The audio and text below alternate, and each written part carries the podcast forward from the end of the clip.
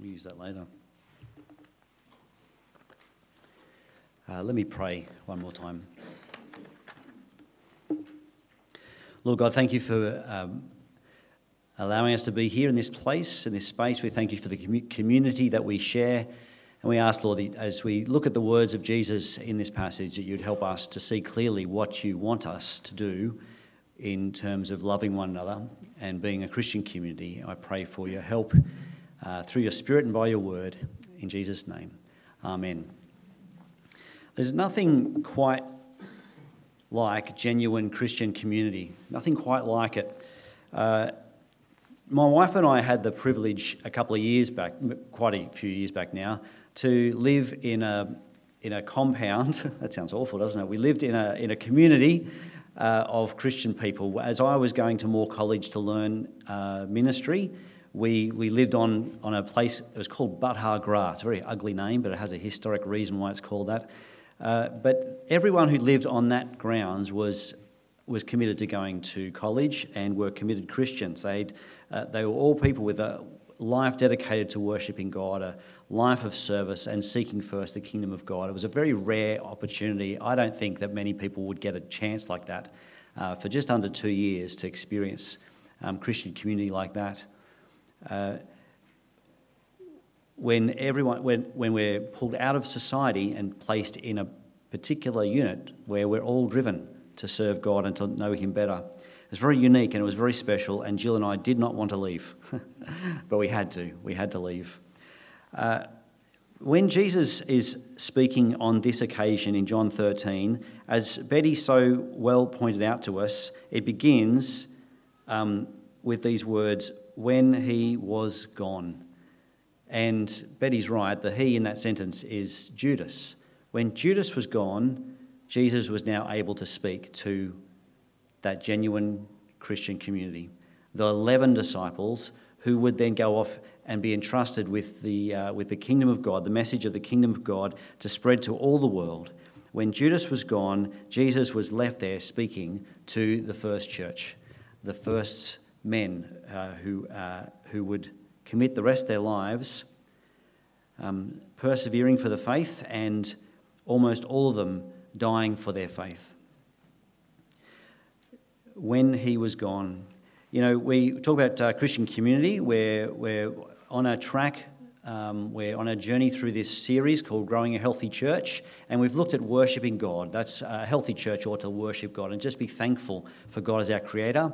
That we listen to Jesus, who sent us out to be a disciple making body. That what we do at church is to make disciples, introduce people to Jesus, and grow one up one another up in Jesus and to seek first his kingdom and to put other things in this life, uh, call them distractions if they're taking our minds off pursuing that goal to make disciples of all nations and to worship God in spirit and in truth. And today we come to the, the, uh, this talk four in this series, which is about Christian community. A healthy church will foster um, not just community, but community that flows out of our knowledge of God. So we see this actually first and foremost in verse 31 and 32. As we, we, we observe, we're able to see something really peculiar happening in verse 31 and 32 about, uh, about God's own community with Himself. That God is actually not needy, He doesn't need anybody, and He is completely fulfilled in Himself. Let me read those verses again. Verse 31 says, When He was gone, Jesus said, Now, the Son of Man is glorified, and God is glorified in him. If God is glorified in him, God will glorify the Son in himself and will glorify him at once.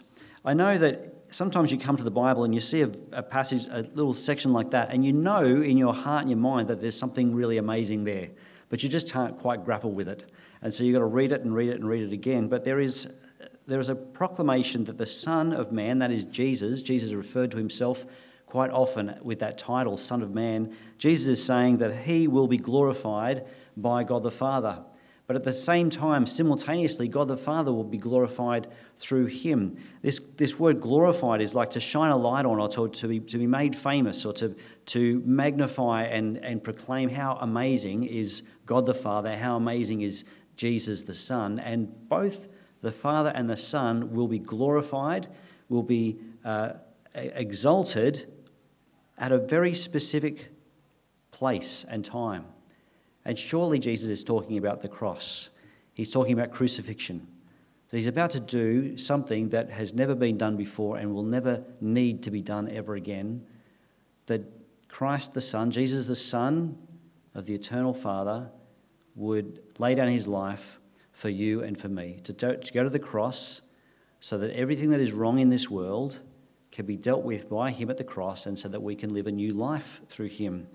That the, cru- the crucifixion is what Jesus is talking about. There's a really bizarre thing happening in, in verse 31 because now, the word now in English, well, the word now in Greek, guess what it means? It means now. Uh, it, it actually means now, but it doesn't. But maybe he doesn't mean now, now, like right in that conversation. Maybe he means now, as in just in a minute, in a moment. Now that the Judas has left to betray him, something's about to happen. The the the, pro, the the train has left the station, and so now is the time for the Son of Man to be glorified. But then when he says that the Son of Man is glorified, that word is doesn't mean is happening uh, only for a moment, but it is something that has, that has had a starting point and will continue forever. Uh, so now is the, there's something that Jesus is pointing to, which is that which is um, monumental moment, a monumental moment. It's a monumental time in uh, in our world that God is doing something fantastic and it's the cross of Christ. At the cross, the Father is glorified. How is the Father glorified at the cross? Well, a couple of things. Uh, his wisdom is, is shown. We see uh, the Father glorified in his wisdom, where he could continue to be a just judge and justify the sinner. That sinners would be able to go get uh, let set free from their sin, but he does not become an unjust judge. He maintains his justice the whole way. In this wisdom at the cross, he is able to pay, have the, the punishment of sin paid for, and that the sinners get set free. His faithfulness, God is glorified at the cross because his faithfulness show, is shown uh, in keeping his Genesis 3:15 promise. Going right back to the beginning of the, of the Bible where, G, where God said that a, a seed from the woman, who is Eve, will crush the Satan's head. God, in his faithfulness, it took thousands of years, but this is the time that he has been promising and building up to and pointing to. And God is faithful, and now is the moment for God the Father to be, to be glorified. And God the Father will be glorified in his holiness, in require, that he will re- continue to require his just laws be satisfied, that his just laws be satisfied by the great substitute, how God can maintain his holiness, that there is, continues to be no light in him, that while Jesus goes to the cross to pay for our sins, he, do, he goes there in all holiness and goodness. And God the Father is glorified at the cross because his love shines brightly. How great the Father's love for us. That's what we sing, isn't it? Providing that God the Father provided such a Redeemer, that God the Father provided such a mediator between us and God, and that God the Father would be the one who brings the sacrifice. It's his sacrifice that Jesus is known as the Lamb of God. It's God's Lamb that's been laid and sacrificed for our sin. God the Father is glorified in his wisdom, his faithfulness, his holiness, and his love. At the same time, at the cross, Jesus Christ is glorified by his obedience to God the Father. Uh, to the Father, his obedience to the Father at all cost. Even at the garden, when he cried out, My, uh, If there's another way, Father, could we do that? And the Father answers in silence, because there is no other way. This is the only plan. In his obedience, Jesus went to the cross. In, his, in Christ's power, he is glorified to carry the weight of sin. He is able, he is the only one able uh, to carry that sin on his shoulders and to overcome the power of sin and death and conquer Satan. God, uh, God the Son is glorified in his power. God the Son is glorified in his humility by humbling himself to death, even death on a cross. What an amazing, amazing example, which the writer in Philippians says that's, that's our model of humility right there. And God the Son is glorified in his compassion and his love as he carried our names as he carried your name, I hope, to the cross to pay for the sin, to pay the price of our sin with his precious blood. God is glorified in himself. God does not need us. Uh, when we talk about community, the subject of community, God is in perfect community with himself, and he uh, does not need us in order to celebrate him. He can do that perfectly well on his own. He's not needy. God is not needy like we are needy. Friends, we need the cross. And it's, it's right and good that you know that you need the cross, that you need Jesus. God is not needy, but we are needy. And we, it's good for us to recognize how needy we are. Jesus, Jesus went on to, in verse 33 and he says, My children. You know, Judas has left the room, 11 are left, and these are the ones who are given the right to be called sons of God the ones who believed in him, the ones who received Jesus. This is John 1, verse 12. Those who receive him, who believe in his name, are given the right to be called children of God.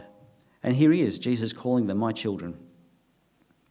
The ones who would put their trust in him, who would go on from here and witness this great glorifying event of the cross of Christ and once, they'd, once the Spirit had enlightened them to know what that all meant, they would go out to spread the word and to create more children of God who need the cross.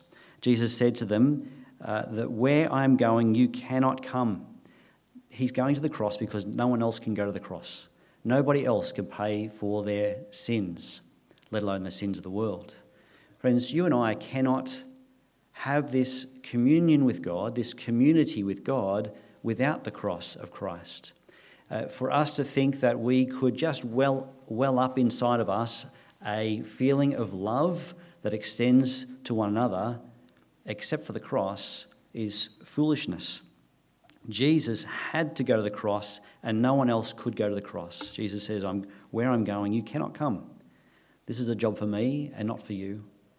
And because Jesus went to the cross for you, we now can celebrate and engage in genuine Christian community. He is our substitute, and we can't save ourselves. We don't um, come to church and mimic Christianity.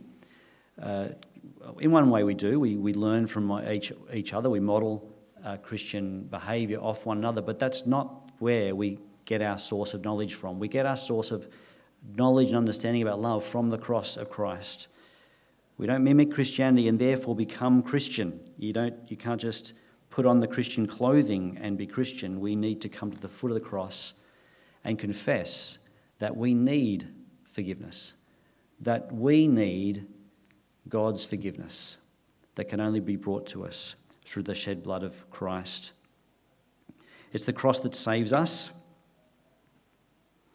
The cross that saves us. Do you, do you know the love of the Father? You know that the love of the Father is uh, poured out is demonstrated to us in two ways. The one is through creation, that we live in a world that God has created and how good this world is. You just have to ponder and read scientific journals or books or documentaries to stop and think how amazing is this planet that we're on?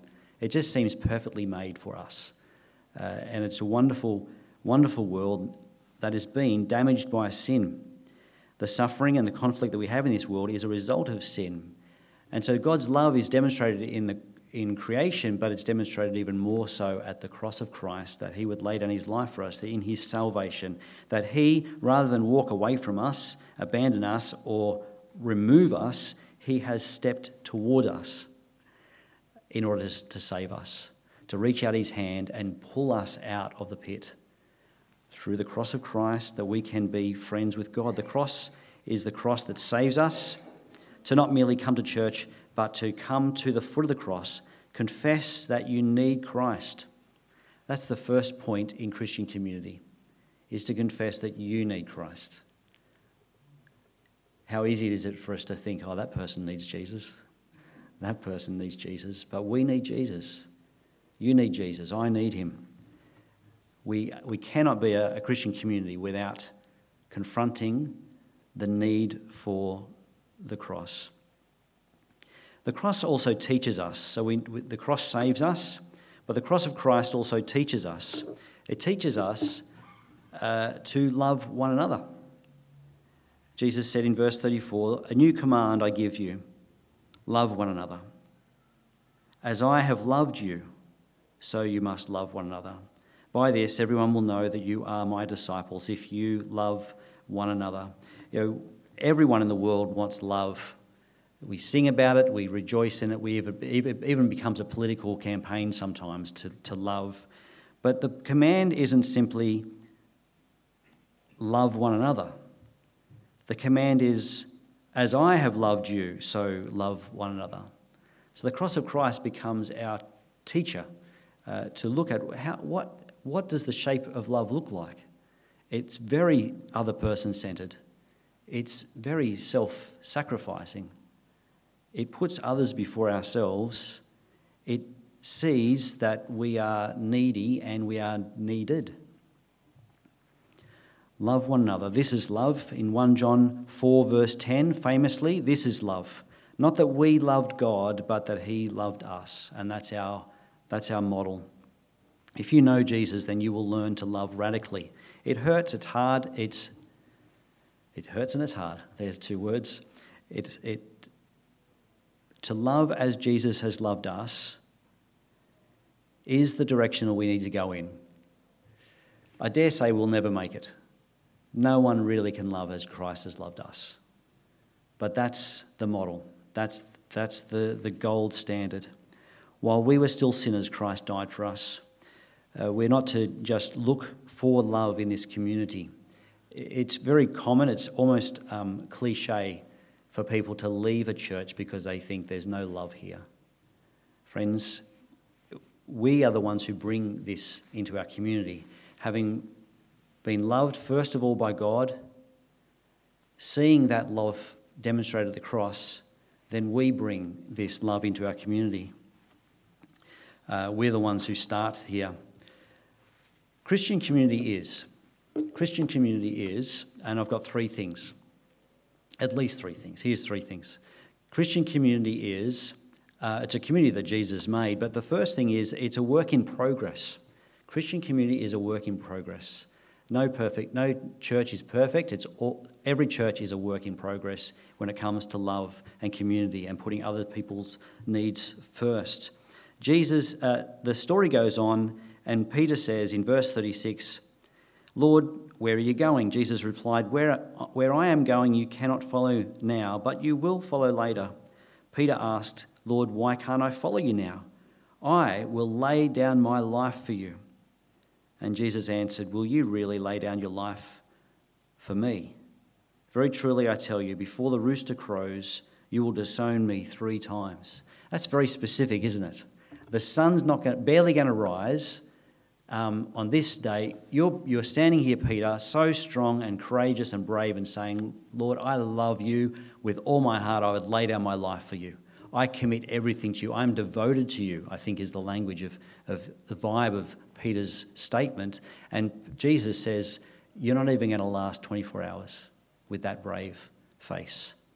Love is a work in progress. If you think, from 1 Corinthians 10, verse 12, if, if you think you are standing firm, be careful that you don't fall. We're all very weak and vulnerable. It doesn't take very much to crack us. It just takes um, I'm very thin skinned. It just takes one person who looks at me without a smile, and I'm wondering what they, what, what do they want, what do they got against me? they, they hate me. Friends, our community is, our community, like every community, is fragile. And, but we, we want to come and work at our community. In uh, Colossians 3, I think there's some beautiful language in Colossians 3, uh, verses 12 to 14. Love needs to be intentional. And so, Paul, when he writes to the church in Colossae, he says, he describes it like clothing. You need to put it on. Uh, you don't just, love doesn't come just naturally flowing out of us. If it did, then there would be no need for the cross of Christ. But because Jesus died for our sins and then says, I've given you the Spirit to grow up in godliness, and what you need to do is in the morning put your socks on, but then, get, then put love on. I want you to clothe yourself. Here's what Paul says in Colossians 3 Therefore, as God's loved, uh, God's chosen people, having been bought by the, by the blood of Christ, therefore, as God's chosen people, holy and dearly loved, clothe yourselves with compassion, kindness, humility, gentleness, and patience. These are all love words. Bear with each other and forgive one another if any of you has a grievance against someone else. I love, I love that little line bear with each other. It just helps, it goes so far. You let, let all the little things slide. Someone puts milk in your tea when you didn't ask for it, just let it slide. Say, thanks, thanks for the tea, loved it. Don't even mention that you have it black, you know. Bear with one another. Um, forgive one another if any of you has a grievance against someone. We're, we're pursuing peace with one another. Forgive as the Lord forgave you. The Lord, how did God forgive you? He didn't wait for you to make the first step. He, he made the initiate, he initiated it all. Forgive as the Lord forgave you, and over all these virtues, put on love. It's like a raincoat. Over all the layers that you've dressed yourselves in, then put the final layer on, which is love, which binds them all together in perfect unity. If ever you're wondering what the thing you should do next is, ask yourself, what does love look like? And that's the answer.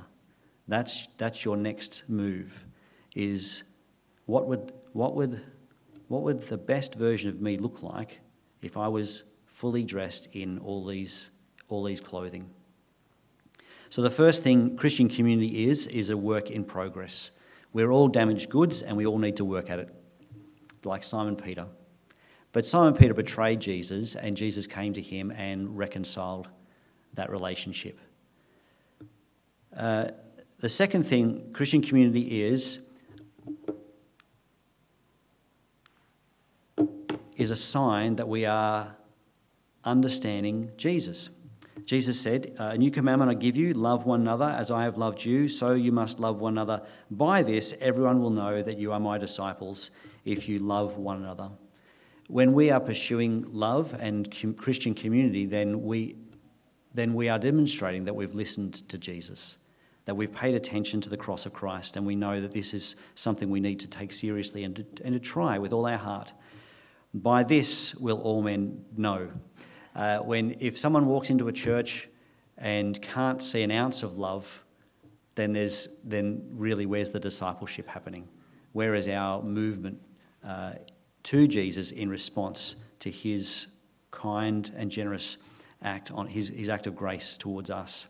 Um, history tells us that uh, in the first and second century, as as historians were writing about um, this this Christian movement uh, in response to the life, death, and resurrection of Jesus, that people were, even enemies of Christians, were noting that they at least loved one another. That was something that stood out. Uh, Tertullian was, was such a historian who wrote about it. Uh, that the, the Roman Empire even needs to look at what they do and, and mimic what they're, what they're doing. Christian community is a work in progress. It is a sign that we are understanding Jesus and this radical love. And, friends, it's something uh, that we can work at together. In fact, it's, it's worth it. This is really what I want to say here. The third point is that it's worth it. We're better together. Don't be a lone ranger in your Christian walk. Uh, our, our English, our, um, our Western society has um, cultivated over, over many, many, many years, generations, an, an identity of self uh, that you you get yourself employed, you get a job, and you work out who you want to marry, who, what job you want to have, how many kids you want to have. It's all, and this is great. Like I love it. It's, that's that's a sense of freedom, and I'm not against any of that. But what comes with that is a sense that you can do everything on your own. But Christianity is never meant to be done alone. Don't be a lone ranger when it comes to Christianity. Remember that we are making disciples of one another. So here's, here's three little practical tips that I've got. They're very pedestrian, but here's, here's what I want to suggest. Number one is when you come to church each Sunday, pray about who you're going to talk to.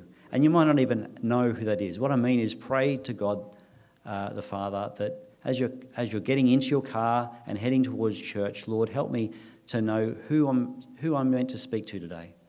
What, what, how can I create community? What can I do to bless somebody else today with a conversation here, here or there. Pray even about where you might sit. Uh, it's helpful, it can be helpful to um, mix it up from time to time. When we have our break times, as the kids go off and we have a break time, you're, you're invited to say hello to the people around you. Wouldn't, wouldn't it be amazing if we all just jumbled up our seats every now and then, or even every week, so that when you had that um, free kick to talk to someone, you turn around and, you, and God has surprised you with someone who you are now going to speak to.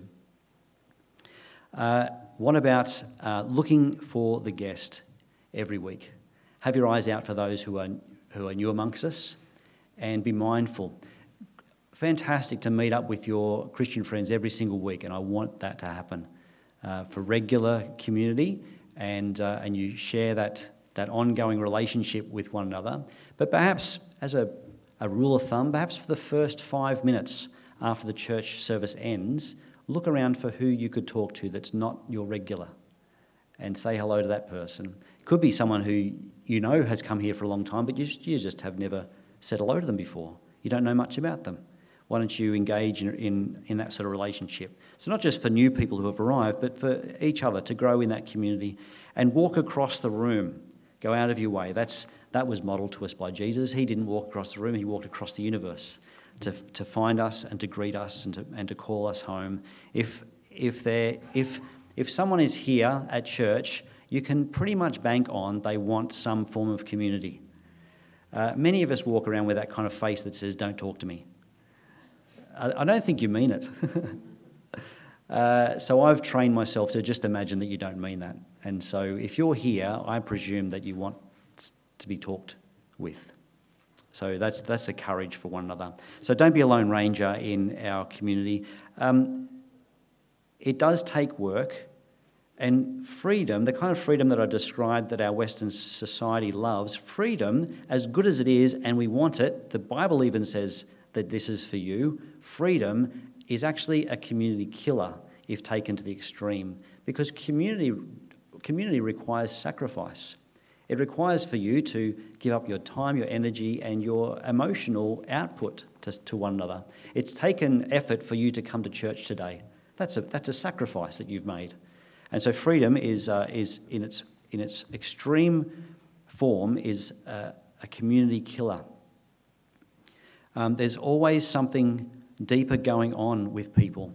Uh, again, this is my self talk. I tell, tell me this, this all the time. If someone has just given me the cold shoulder, I'm going to assume that there's something deeper going on.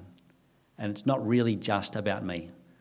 Uh, if someone has just, you know, they, might be just trying to think, did I, did I close the front door today? You know, and they're absent-minded, and I think, okay, they're, they're disengaged, they hate me, and everyone hates me, and the whole world hates me. But no, there's always something deeper going on with other people. And so it's really wonderful, isn't it, that those, as we clothe ourselves with love, this is um, compassion and patience and kindness. And so we have an ear to hear and ask questions, dive deeper. Patience and compassion are, are love words, so take time and listen and be cu- curious. Uh, I've adopted a, a, phrase just recently, so I read it in a book somewhere, to um, move from furious to curious. You know, our nature is to get angry with people because they said something. And you go, and that, it, it triggers something in you. But just take a deep breath and move from furious to curious. I wonder what could be happening in that relationship I wonder what's going on. Uh, don't wait for others to love you first. I think that is modelled from God exceptionally. He did not wait for us to love Him first. Don't wait for people to love you first.